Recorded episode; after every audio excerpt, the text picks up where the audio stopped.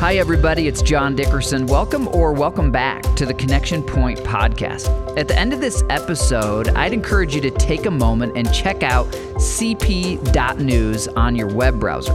Connection Point is a church that is fully online, and you can follow Jesus one day at a time from anywhere in the world with us. Well, I pray this message inspires you and challenges you today to take your next step in your faith journey. Enjoy.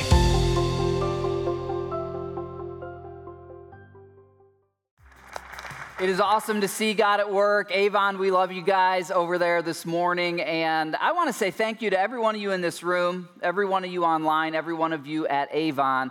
Faith is contagious.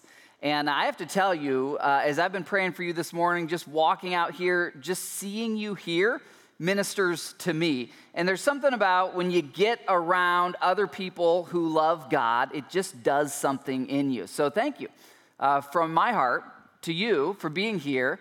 And uh, thank you for serving one another in your spirit. It is so fun to see God working through all of us as we each just take our next step of faith.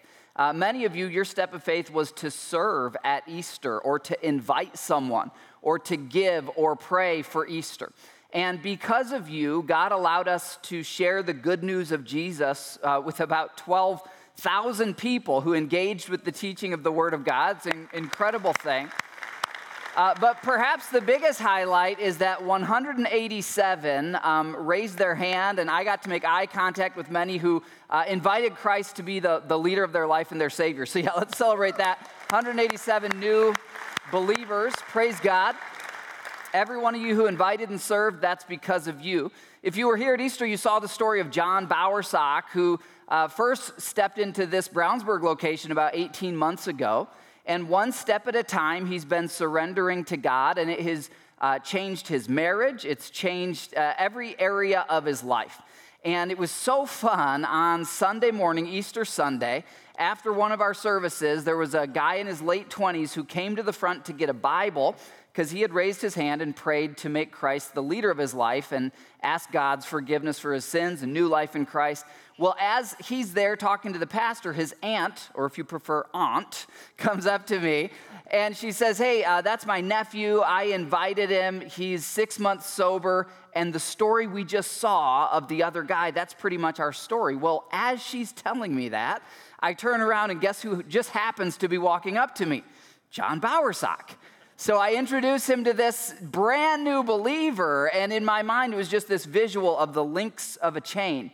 Each one of us is a new link when we believe in Jesus, and then his desire is that we'd use our unique gifts and skills and talents and possessions to reach the next person and then the next person. And so I just want to say, way to go, church. You guys are doing what God intends for you to do, which is go and make disciples. So keep it up.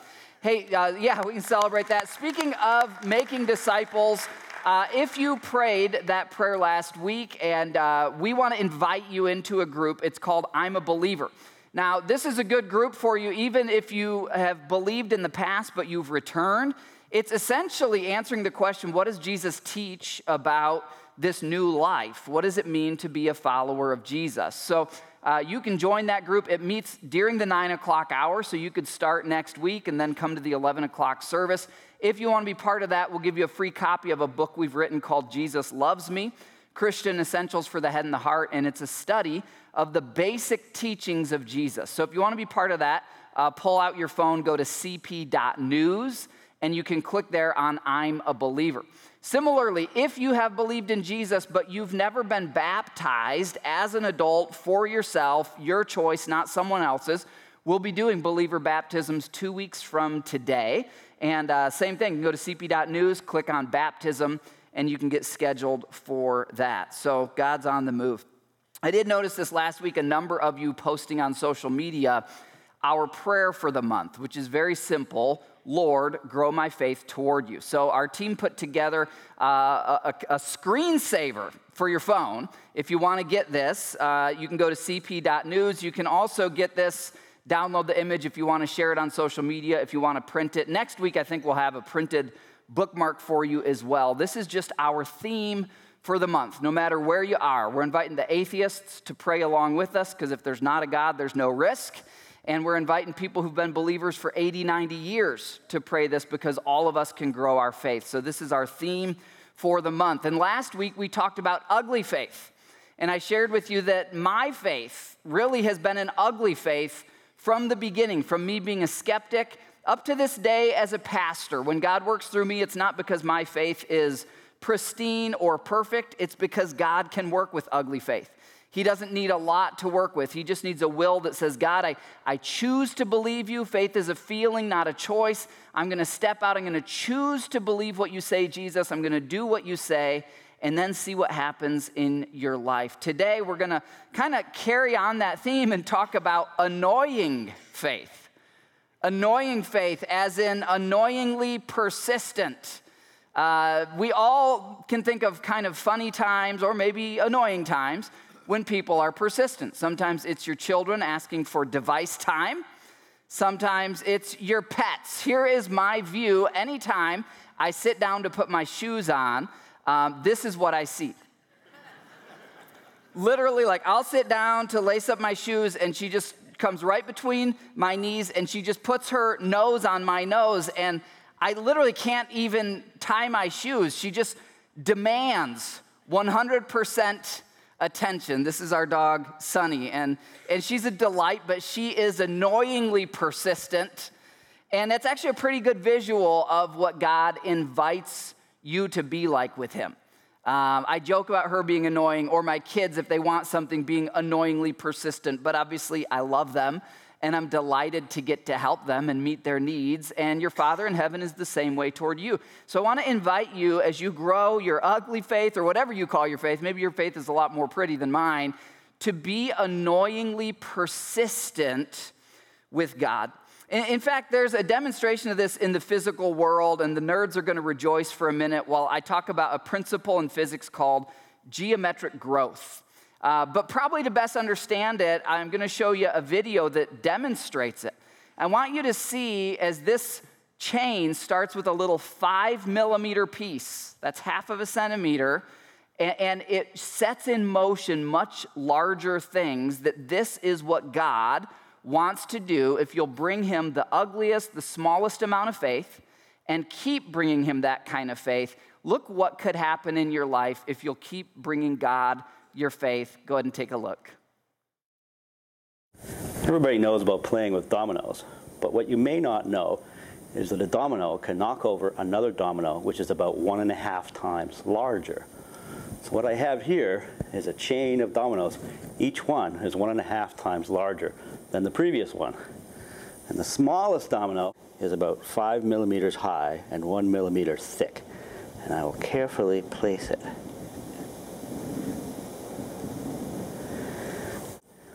and there are 13 dominoes. And the largest domino, it weighs about 100 pounds and is more than a meter tall.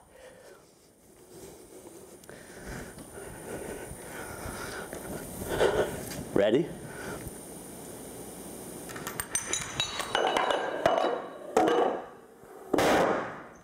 Boom. That was 13 dominoes. If I had 29 dominoes, the last domino would be as tall as the Empire State Building. That's the way God designed our physical world. It doesn't take much to start a chain reaction.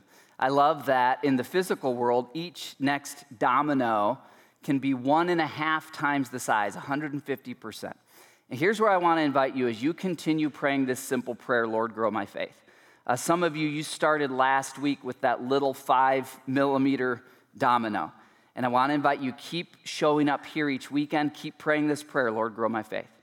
Others of you, you have walked with God and you have literally seen Him move mountains. You've seen Him free you or others from addiction. You've seen Him heal people physically.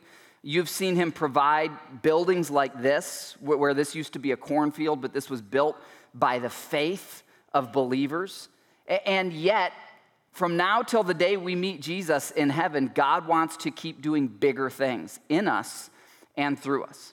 And so, my challenge to you, very simply, is to keep joining me with a, very simple heart that says, Lord, grow my faith.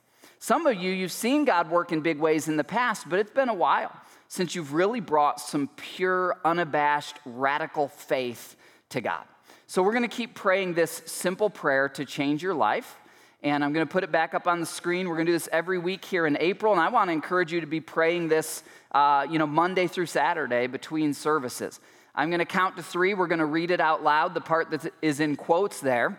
But first, would you prepare your heart? No matter where you're at, the little five millimeter domino, or you've seen God do big things, join me in praying this prayer out loud to the creator of the universe. Let's do this together on the count of three. One, two, three. Lord, grow my faith toward you. That is a prayer that God will answer. I want to ask as we think about faith today, what is the unmet hunger in your life right now? Where is the pressing need in your life right now? Uh, in a room this size, a movement our size, there are hundreds of different needs. For some of you, it's a wayward child. For some of you, it's a broken marriage. For some of you, it's a barrier in your job. For some of you, it's cancer treatment or some other sickness. I think back on my journey as a follower of Jesus, and I can think of just dozens of times where in my emotions it just seemed like there was no way forward. The unmet need was so significant, or the barrier was so um, severe, it just seemed like there was no way forward. Uh, and yet, every time that I've continued to seek God, I've seen Him work. Sometimes in my circumstances, sometimes in me. And then increasingly now, as I surrender my life to Him, Him working through me to help others. And God wants to do all these things in your life as well. I remember in my 20s when Jesus had really gotten a hold of my heart and I was surrendering my career as a journalist and saying, God, however you want to use me. And I had this strong desire for a spouse, for a life partner. And as I dated different girls my age there in Scottsdale, Arizona, just none of them had that heart for God that I knew. I didn't know where God was going to take me, but I knew it would need to be someone who was willing to go anywhere to follow Jesus. I remember so many nights that I would drive my car up the side of a mountain there in Phoenix and look down on the city lights because it was always warm at night. And I would just sit there and pray. And there, there were months and there were years where it just seemed like, is this ever going to happen? Uh, what's that unmet desire for you? Or, or what is the barrier, the pressing need in your life? Can you relate to that feeling at all? Obviously, God did bring Melanie into my life, and she's a perfect partner for me in ministry and in life. And we have such a beautiful marriage, but I also remember a season a few years in where the two of us, you know, opposites attract. And uh, if you haven't, you know, yet dated or been married, here's a heads up opposites attract, and uh, those things that are different from you are so cute and fun while you're dating and then you get married, and after a couple years, you're like, why in the world do they do that? And I remember a season then, even as Mel and I were doing our best to serve Jesus, that it was like, God, unless you do something in me and do something in her, if, unless you do something in our marriage, boy, us being committed to spend the rest of our lives together is not going to be delightful. And I, re- I remember, I can joke about it now, but I remember it, it being a real pain point for both of us and an unmet hunger to have the kind of marriage God wanted. And it required a, an annoying persistence for us to just keep seeking God and both of us to say, change whatever you need to change in me. We've been through miscarriages and ectopic pregnancies and an international adoption that uh, took about three years. And at any time in that process, we'd get calls that said the whole thing fell apart. And then a week later, oh, it's back together. So many things in life that looked impossible. And I just want to ask where you have a pressing need or an unmet hunger, first, would you identify what that is? And then we're going to look into the Word of God today to answer this question What does God want? What does God want for you in that area of your life where there's a pressing need or an unmet hunger? Would you, by faith right now, just identify one thing in your life? That you want to see. You want to know God's answer to this question. And as you do that, let's look into his word. We're going to pick up in Matthew 8. And it says this large crowds followed Jesus as he came down the mountainside. Now, Jesus has just preached a, pretty well known sermon called the Sermon on the Mount. Many, many people are there. They're crowded around Jesus. And it turns out that kind of hiding in the shadows was a guy with a really unmet need uh, and a lot of pain in his life. A guy who had uh, a skin disease, which at the time was called leprosy.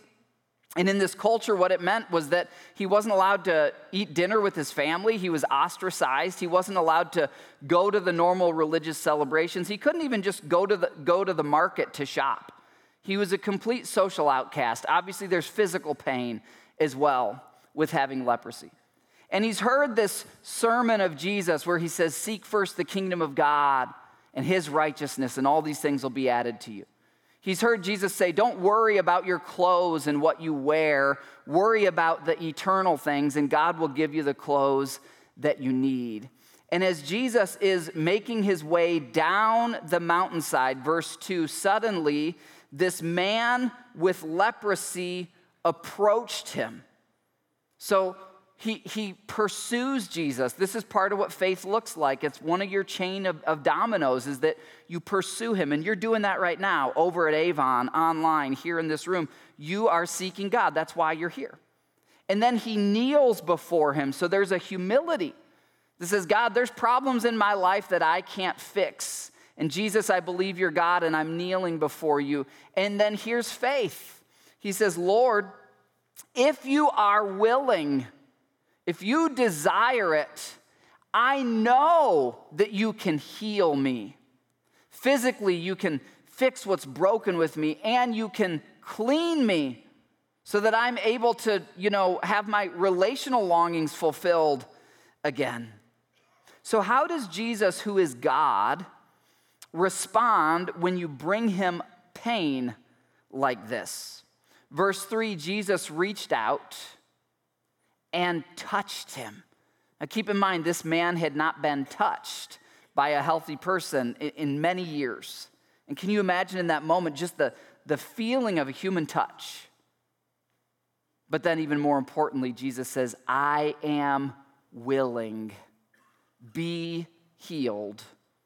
And instantly, the leprosy disappeared. I want to focus on those three words I am willing. Another way to translate the original language there is Jesus says, I want to. And, and I want you to know for the area of your life that is broken, that God wants to work in that area. The, the unchanging character and nature of God is that He wants to help you, He wants to do miracles in your life. I just wonder if you would take a step of faith to believe that God wants to fix what's broken in you or to provide what's missing for you. Now, I've prayed a lot about this series because most of you probably have some experience with churches talking about miracles, and the vast majority of churches in America right now are one of two extremes. Um, the one extreme says, um, God does miracles all the time. All you have to do is have enough faith. If you have enough faith, it's guaranteed to happen. Therefore, if it didn't happen, it's because you don't have enough faith. Uh, and that's not the whole counsel of God. That's a, a well intentioned belief, but it puts more emphasis on our faith than on God's sovereignty. He's in charge of everything, He can do whatever He wants. So that's one extreme. Now, the other extreme over here, the theological term is called cessationist, and it means miracles have ceased. God doesn't do them anymore. So don't even bother praying for a miracle. Just, you know, pray for the strength to make it through and you know you'll get to heaven and then everything will be cleaned up but don't expect any miracles in this life. Most churches are one of these two extremes or most bible teaching is right now. And the reality when i study scripture as well as what i've experienced as a follower of jesus is that there, there is a middle area. God does want to do miracles. We aren't god so we don't get to tell him what miracle to do. Sometimes the miracle he does in us is a lot more significant than what we want him to do for us but I have seen God heal a person who had tumors and went in for their next treatment, and the MRI scan showed the tumors are all gone. I've seen God uh, heal things in me that I know only God could change. I've seen God heal during COVID. We had uh, multiple people that we prayed for who were on their deathbed, and the doctors said, Every one of their organs, they're all shutting down one by one. It's over. And we prayed as a church. Uh, and there's two or three different specific people that God brought them back to life. And now you'll see them walking around here smiling. So I've seen God do miracles. Uh, but the, the point is this God wants to meet your deepest need. And, and sometimes we're so fixated on the physical expression of that need that we miss what He wants to do in the internal. But God still can do miracles. And as we're praying, God, grow my faith, wherever you come from, whatever background you are, just ask God this month, say, grow my faith. You don't have to worry about your neighbor's faith. You have to worry about, you know, oh man, maybe they have too much faith. Well, I don't think that's a thing, okay? Don't worry about them. Worry about you. Because God loves annoyingly persistent faith.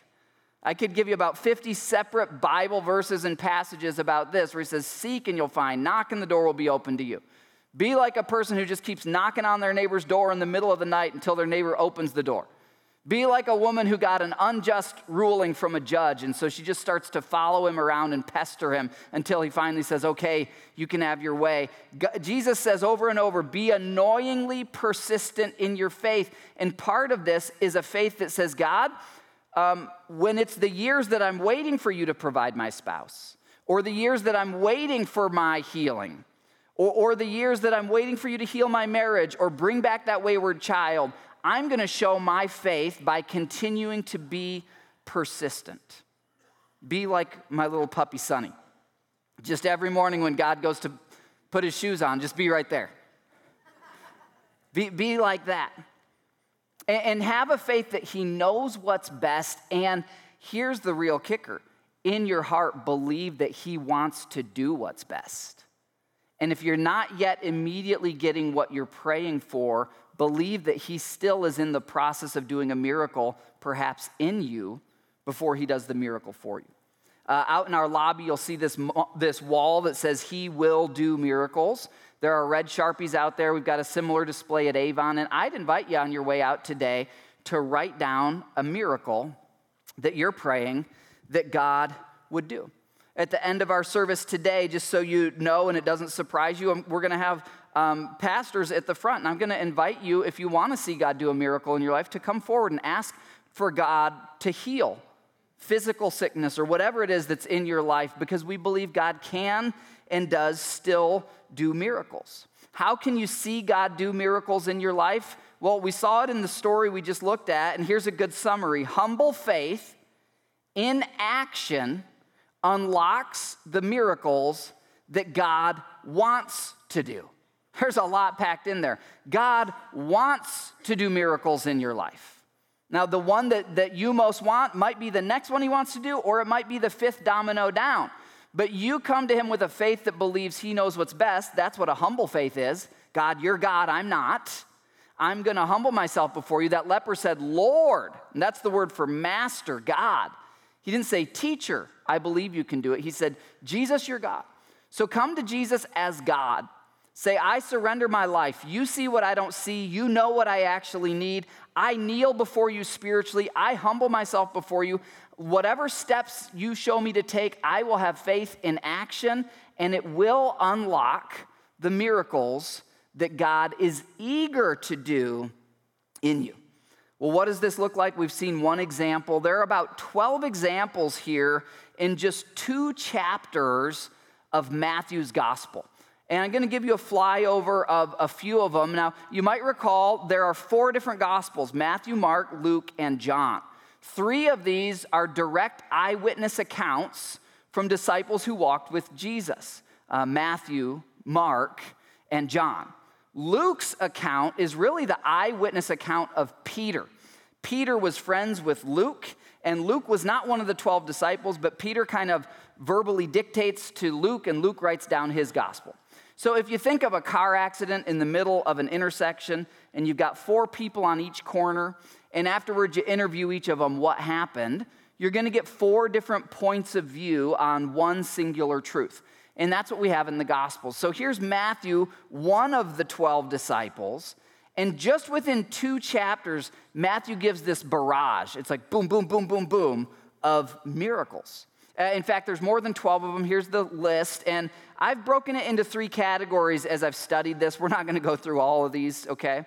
But I noticed that there are miracles God does in people, there are miracles that God does for people, and then there are miracles that God does through people.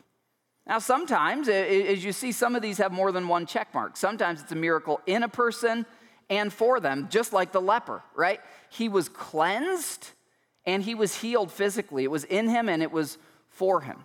And what we're going to do these next weeks of April is today we're going to focus on the miracles God wants to do in you. And we're going to start praying by faith for the miracles he wants to do for you. And then we'll conclude the last week of April with the things God wants to do through you. And I think that's a natural growth as you follow Jesus. It starts with him meeting your needs, and then as he meets your needs, he uses you to meet the needs of others. That's my biggest prayer for that miracle wall that I'll be writing on there with the red Sharpie is I'm praying for our next location. Because I look at Avon, started one year ago with about 75 people from here stepping out, and it had 430 people a year later real people who need Jesus. And this is what, I'm, what we're given our lives for. So I'm praying, Lord, bring us the next location in your time, in your way. We don't want to get ahead of you, but we don't want to fall behind you. Now, let's talk about annoyingly persistent faith. For whatever it is that you want to see God work in your life, in Matthew 9, verse 18, as Jesus was saying this, so I, I want to point something out. The leper approached Jesus. Jesus is walking down a mountainside. There's a whole mob of people with him, and he interrupts. So, another title for today's message could be Interrupting Faith. You ever heard the old knock knock joke? Knock knock. Moo. Moo who? Interrupting cow. Okay. Interrupting cow. Do you get it? I said moo before you. Okay, I am. That's one from my daughters. All right. Interrupting faith. Jesus wants you to interrupt him. Interrupt him. As Jesus was saying this, so this is a chapter later, Jesus is actually in the middle of saying something pretty significant. The leader of a synagogue came and knelt before him. You see some themes? Pursued him, knelt before him, interrupted him. My daughter has just died, he said. But you can bring her back to life. I believe you can do this if you just come to my house and lay your hand on her. Look how Jesus responds. Verse 19, I love the simplicity of this. So Jesus got up and went with him. Jesus was in the middle of a, pretty important speech. And, and this guy interrupts, and Jesus gets up and he goes with him. Jesus goes where he's wanted. I mean, he's God, he can go wherever he wants. But as he interacts with us, God tends to come where he's invited. And I don't have time to unpack it, but there's another example in these two chapters where a town says to Jesus, Whoa, we don't want you here. And so it says he got in the boat and went to the other side of the lake. So in your heart, are you saying, Whoa, whoa, Jesus, I don't know? Or are you saying, Jesus, I want you to work in my life? Here's how he responds when you tell him you want him to work. He gets up and he goes with this guy. But then, interrupting faith, verse 20, just then a woman who had suffered for 12 years with constant bleeding came up behind Jesus we know from one of the other gospels there's a big crowd. Everyone's pushing, and Jesus and his disciples, they're making their way. The whole city has come out to see them. And so lots of people are touching Jesus, but she touches Jesus with a faith, with a belief that he could heal this medical condition that no doctor had been able to heal. And she touched the fringe of his robe, thinking, if I can just touch his robe, I will be healed.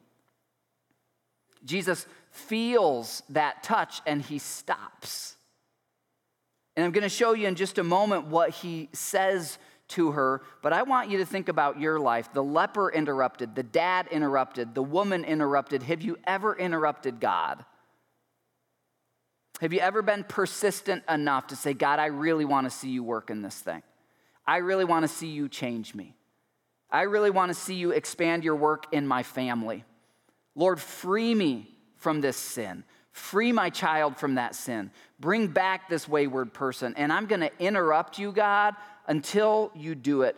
What all three of these people so far have done is they've pushed through barriers. Physical people were their barrier, For us, sometimes the barrier is busyness. I can't tell you the number of uh, families I've seen where they'll be here on Easter or Christmas and God will work in their hearts and there will be tears, but then between the soccer schedule and the baseball schedule and the softball schedule and the gymnastics schedule and the volleyball schedule and the marching band schedule, and those things aren't bad, but those things they prioritize above being in the presence of God. And where God started a chain reaction of miracles, they stop it because they just stop showing up. They stop bringing the faith. That's a barrier. That's a very real barrier in suburban America life. You know what another barrier is? The barrier of time. God stands outside of time, He's not limited by time. He knows how He's going to solve your problem already, but a lot of times we give up in the waiting. That's a barrier. That maybe you've had faith in the past, but it hasn't happened immediately. And you now, in this series, God's teaching you push through that barrier. Back in January, we did a sermon on prayer. And I shared with you that my verse for this year is John 15, verse 7, where Jesus says this If you remain in me and my word remains in you, ask whatever you wish. Ask whatever you wish, and it will be done for you. There's a lot of theology in that verse because if we're remaining in Him, what we wish for is going to be shaped by Him. There's also theology in that verse that remaining requires time, doesn't it? You can't abide without the ingredient of time. But I shared in January that this last year, as I've been asking God to grow my faith, and as I've been making this prayer my life prayer, I have seen God just answer prayer after prayer after prayer. And most of them have been for this movement and for people in our movement, but some of them have been for myself, for my family. And I encouraged you guys back in January. Many of you have told me you, you wrote down your prayers on this piece of paper that we handed out. Many of you still have that up at your bathroom sink or in your car, or some of you did, and maybe you just about moved it with spring cleaning. Push through the barrier of time with an annoyingly persistent faith that keeps praying and keeps believing. Well, for this woman, verse 22, Jesus turns around, and I love this. When he saw her, he said, Daughter. It's a very strange thing to say because they've never met before. And yet, he's her creator. He knew her before she was formed in her mother's womb. He, he selected the texture of her hair the tone of her voice. And she sees this teacher prophet who's maybe God who could maybe heal her. And she's desperate enough that she pushes through the crowd and she grabs onto his robe in faith, believing that just being near to him could heal her. And when he locks eyes on her and she's wondering, oh no, you know, in a culture and a society where that broke a lot of rules, what's he gonna say? And the first word is daughter. This word in the original language is a very affectionate father daughter familial word. And then what does he say next? Be encouraged. Do you see the heart of God for you? If you'll be annoyingly persistent in bringing him what you want him to do in you, what you want him to do for you, what you want him to do through you, and you have moments where you think, oh no, maybe my faith isn't good enough, maybe I this, maybe I that, but, but you are annoyingly persistent how does he look upon you? Daughter, son, be encouraged. I, I know what you're going through. I know that this world's broken by sin. I saw what happened to you as a child. I see what you're struggling with. I see the good in you. I see the pain in you. I know the worst things about you, and I love you as you are, and I want to work in your life. Be encouraged. And then, with just the smallest amount of faith, he says, Your faith. She had a small amount of faith. He says, Your faith has made you well. And at that moment, the woman was healed. I categorize this one as both a miracle in and for, because that whole idea of daughter and her getting her identity was a miracle that needed to happen in her because she had been socially rejected. Um, if you can imagine what that condition would have been like with the kind of medical care and things they had at that time, there were probably a lot of nasty things that were said to her along the way. And Jesus knows, well, I could heal her physically immediately, but if that happens and what's broken inside of her isn't addressed, she won't get the real miracle that she needs. So he starts with the most important, the internal, the spiritual, the healing that only God could do. And then he gives the physical healing as well. You know, when Jesus taught us to pray, he taught us to pray this way Our Father in heaven. And I believe one of the reasons, many reasons why he taught us to every day center ourselves under a good, good Father is that he knew we all grew up with broken families in a broken world. And this reality that because of Adam and Eve's sin, and we've all been separated from God spiritually, until we come to Jesus, we have an orphan spirit. And you could have, you know, hundreds of millions of dollars. You could hit all your life goals. You could have, you know, people loving you and giving you accolades and whatever it is that you yearn for externally, you can have all of that. And if your orphan spirit hasn't been healed, you're still going to feel incomplete. You're still going to feel broken. You're still going to feel like, man, nine houses isn't enough houses for me to feel at home. That's the human condition. And what Jesus is showing us in these miracles is that his kingdom is a place, yes, where physical things are healed, but much more, where our greater needs are healed. You can move from an orphan spirit to an adopted spirit of knowing every day I am a child of a good father. I'm an heir to the greatest fortune in human history. I was designed by a master artist engineer to perform amazing things for him in this world. I'm beautiful in his eyes. I'm innocent in his eyes. I'm loved. I'm wanted. I'm invited. You can wake up every day knowing that. And that's what Jesus, that's a miracle he wants to do in you while you're waiting for him to do the miracle through you. Here's a picture of my uh, middle child, Zoe. This was a few years ago when we were out in California. It was a ropes course. And um, I was walking right behind Zoe, but she didn't, you know, she was still afraid. And I think it's this great picture uh, of our life as we walk by faith. Each new step of faith, it's scary. It looks like you could fall, but your Father is with you and he's whispering into your ear if you listen, and he's holding you even if you don't feel it. Well, Jesus continues on. He raises that girl from the dead. And I'm going to skip back earlier in the chapter to another story that shows us these same themes. Matthew 9, verse 2. Some people brought to Jesus a paralyzed man on a mat. Now, Matthew's pretty to the point. That's all he gives us. But we know from some of the other gospel writers that this was a real pursuit because Jesus was teaching in a house. It's packed full of people. These friends and the paralyzed guy, they want to get to Jesus, but they can't get in through the crowd. Maybe you've heard the story. These guys go up on the flat roof and they start to pull apart the thatching. So Jesus is teaching, and clumps of, of mud are falling down, you know, of this kind of dried mud that they used as a mortar and then all of a sudden a burst of sunlight comes through, and then down comes a man on a stretcher. And I love this seeing their faith, plural. So the man on the stretcher had faith, his friends had faith. And every one of these people, their faith, we're told, is kind of like, well, hopefully, if we can get to Jesus, maybe he can do this. We know he can, maybe he will. And it, it, it's not a perfect faith, but it's a faith in action.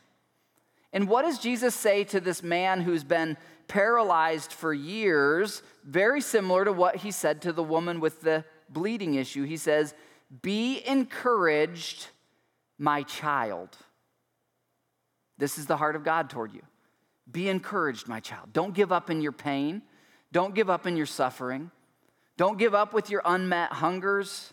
Don't give up where there are barriers. Be encouraged, my child. And now imagine here's the this kind of stretcher thing lowered down from the roof. Jesus is sitting teaching. That's how rabbis taught. The house is packed with people. Jesus looks at him, sees his faith. Be encouraged, my child. Your sins are forgiven. Period. It stops there. Now, if you're the paralyzed guy, what are you thinking? I know what I'd be thinking. What about my legs? Right? There's a, ten, there's a real tension in this story that we could, we could read right over. What about my legs? I didn't really come to you for my sins. I came to you so I could walk. And Jesus is making a point here. The miracle that God wants to do in you spiritually far exceeds the miracle that you want Him to do for you materially. Doesn't mean the material matter doesn't, uh, world doesn't matter, it does matter. But in Jesus' economy, which is the true economy, the spiritual is far more important than the material. Why is this? Because being an all wise God, He knows the next 10,000 years of your existence. And so He says, given one of two options, let's say um, you're healed of all your physical sickness, but you still die in 15, 20, 30, 100 years, right? Every one of these people Jesus healed physically, they still died. The little girl he raised from the dead, she died. Lazarus, who he raised from the dead, died. Why? Because this world is not heaven. This world is uh, contaminated by sin to such an extent that Jesus said, My plan is to create a new heaven and a new earth, and all who believe in me will go with me there. And there will be no sickness, there will be no mourning, there will be no tears, there will be no death. So if you had to pick between you never get sick from now till age 95, but you die at age 95, and then you're separated from God, and 10,000 years from now, you're still separated from God, or you go through sickness in this life, like all of us, but when you wake up in heaven, everything is fully healed, and, and you're able to run and jump and eat great food with your friends and worship God and experience new pleasure. And 200 years later, you're still doing that, and 10,000 years later, you're still doing that, and 80,000 years later, which of the two would you pick? And Jesus knows that most of us would pick, just heal me now. and so he gives us some of these examples that say, I can heal you now. Sometimes I do. But I want you to understand that the miracle I want to do in you spiritually, adopt you into the family of God, give you eternal life, give you an identity in this life, that is actually the bigger miracle. So, this month of April, we're asking God for both, right? Like, God, do both. Heal physical sickness and disease in our church, give sight to the blind, do miracles that would bring glory to the Father and build the faith of people. But, Lord, if we could only have one or the other, we trust you, Jesus, that you know which one we most need. Now, here's what's interesting is this story continues in Matthew 9. Jesus is going to heal the guy, but it's actually in response to the unbelief of the Pharisees and the religious people. It's, it's not, in other words, the physical healing is the lesser miracle.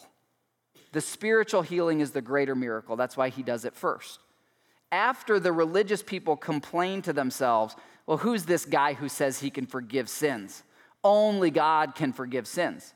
Jesus knows they're thinking this. And so he says, okay, you, you believe only God can forgive sins. I'll prove to you that as the Son of Man, that's what his title for himself, I have the authority on earth to forgive sins.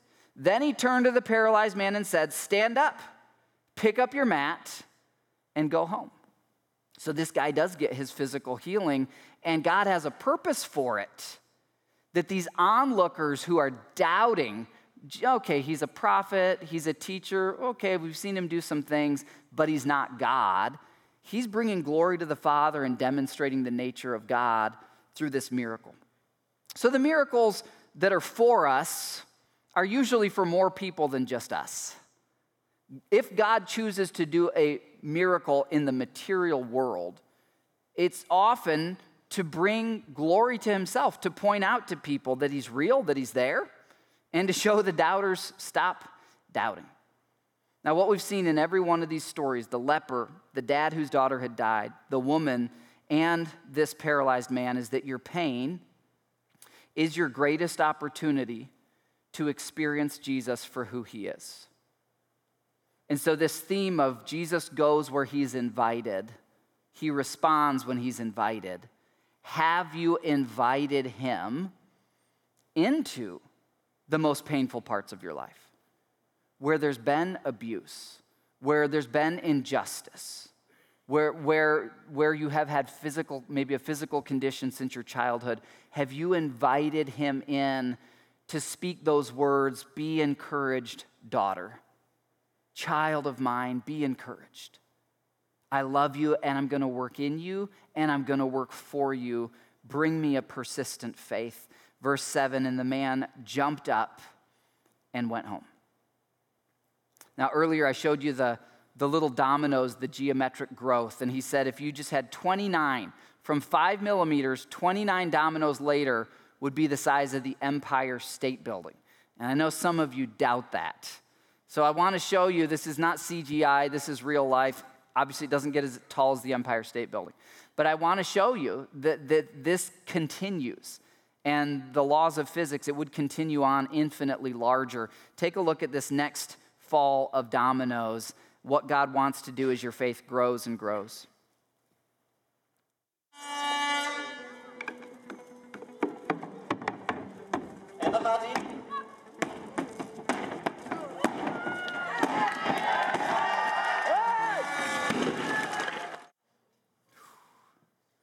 There are things God wants to knock down in your life. The gates of hell will not prevail against Christ's church. There are things God is waiting to do in central Indiana, things He's waiting to do in you. You've seen Him work in all these other areas of your life, but there's this one big barrier you think God could never move that mountain. Oh, He can. All you got to do is bring Him five millimeters of ugly but persistent faith.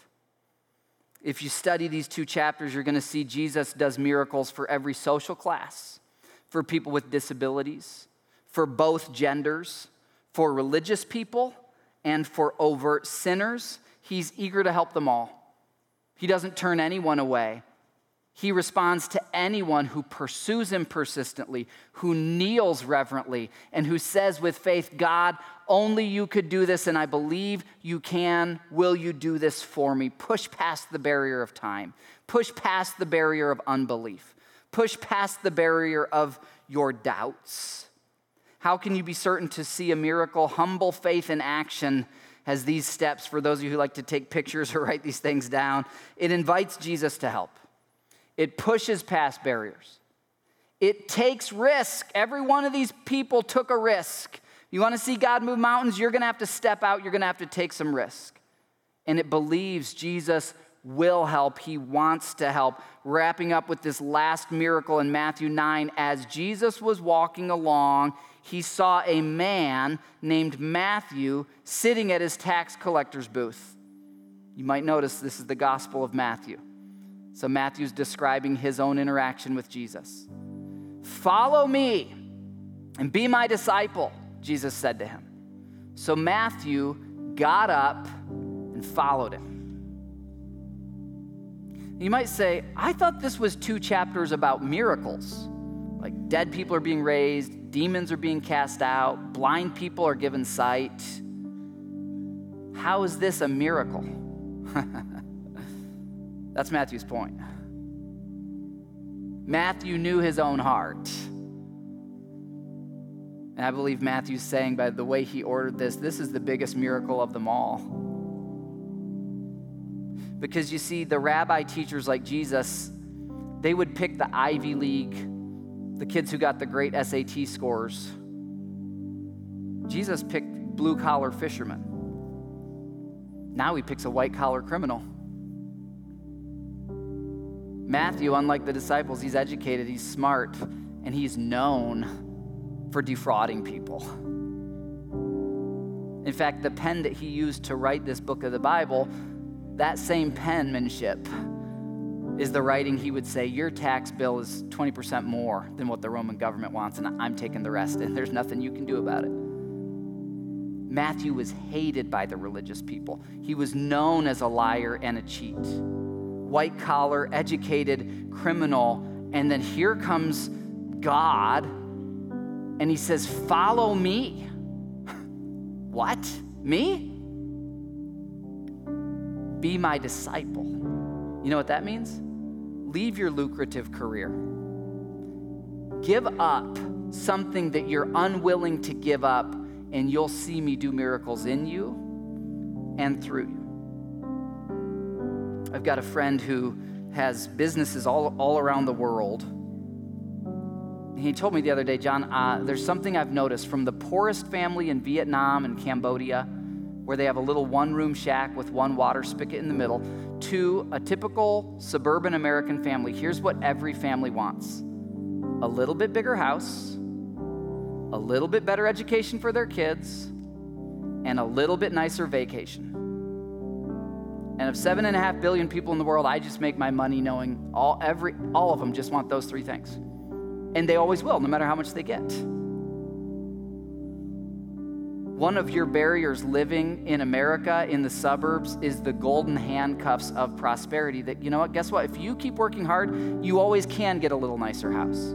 You can get a little nicer vacation. You can get a little better education for your kids. And those things aren't wrong but those things aren't going to meet your deepest inner need. And Matthew is in a career, a lucrative career, where he doesn't need God. And in that moment when Jesus called to him and he says, There's something here that money can't buy, the greatest miracle happens, the internal miracle. Verse 10 later, Matthew invited Jesus and his disciples to home as dinner guests along with many tax collectors and disreputable sinners. That's a great life verse. Disreputable sinners. When the Pharisees, the religious people, saw this, they asked his disciples, Why does Jesus eat with such scum? When Jesus heard this, he said, Healthy people don't need a doctor, sick people do. And they might have been thinking, well, we're not the sick people because we're the religious ones. But then he says this actually, religious ones, you are the sick people. Look at verse 13. I have come to call not those who think they're good enough. I've come to call those who know that they're sinners. Those who know that they need a miracle in them, not just for them. I'll close with a true story of a dear friend of mine, Dan Rydberg. Dan spent his adult life as a functioning alcoholic. Church very similar to ours in Minnesota. He came in and slowly he learned about Jesus. He placed his faith in Jesus for the forgiveness of his sins, and the biggest miracle that could happen happened. Dan was financially successful. He gave his life to Christ. He starts prioritizing Christ. He kept doing his career, but he started serving more and more and more in the church. And yet, after three years of being a believer, he was still an alcoholic. He'd been going to meetings that say, once an alcoholic, always an alcoholic. And I, I, get that that's a safe thing to say, but Dan needed an encounter with God that changed his identity to say, alcoholic is not what defines me, child of God is what defines me.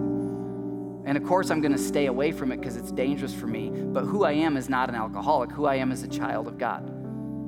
And I, the reason I want to tell you Dan's story is that it's not the day he, of his salvation, he wasn't immediately delivered from that addiction and that sin. It, it wasn't day one, it was year three.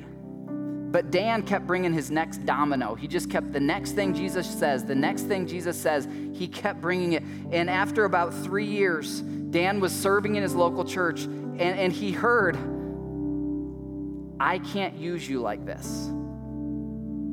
I love you no matter what, but I want to do big things through you. And in that moment, Dan said, Father, I surrender and I know you can heal me from this. And that was about 20 years ago. He hasn't had a drink of alcohol since then, in 20 years. So Dan had a miraculous physical healing for him about three years after the healing started in him. And my point is this sometimes the order switches. Surrender the order to God, but bring Him your pain, bring Him whatever's broken in you, and see what He'll do through you. What is your miracle? What are you going to ask God this month of April to do? I'm praying for our, our next location, for our, our next uh, expression of connection point. You pray for whatever's on your heart, whatever God wants to do in you, for you, through you. As we close today, I'm going to give you an opportunity to step out in faith and have someone pray for you. You may need healing physically. You may need prayer for a relationship. You may need healing in your finances or a job situation. Whatever it is, God is in the healing business. Uh, and in fact, as we all stand right now, I'm going to invite those who are helping with our prayer time to come on down front. And here's how this is going to work I'm going to pray and dismiss you in just a moment. When I dismiss, if you want to pray today for a healing or a miracle, you just come forward to one of these prayer partners and you don't have to tell them a long story. Just say very simply, I need help in my finances, or I need healing in my marriage, or I need healing from COPD, or this chronic illness. Just take a step of faith today. We're doing this because as I prayed on these, these stories, they all physically move toward Jesus. And I just want to give you a chance to move toward Him today. We pray this right now for you. Father, in this place, Jesus, it's you that we lift high. You are the head of this church. We don't glorify or exalt our faith or our understanding. We glorify and exalt you. Father, we pray that you would bring great glory to your name by doing the miracles that you desire in every one of us, for every one of us, through every one of us. God, do the miracle that you did for Matthew in our hearts, that we would seek first your kingdom and your righteousness, that we would take risks to grow our faith. And Lord, as, as some people today choose to come forward for prayer, I pray that you will do miracles in and for us for the glory of your name and the expansion of your kingdom. We pray it all in Jesus' name. Amen. Well, if today's episode encouraged you or helped you in any way, we would invite you to keep following Jesus with us. We send out a daily video text devotional. You can receive that and you can learn how to gather with us online or in person for our weekend services. All of that is available over at cp.news. That's the letter C, the letter P, dot news on your phone or desktop or tablet browser. Thanks again for joining us, and please join me again next week for the Connection Point podcast.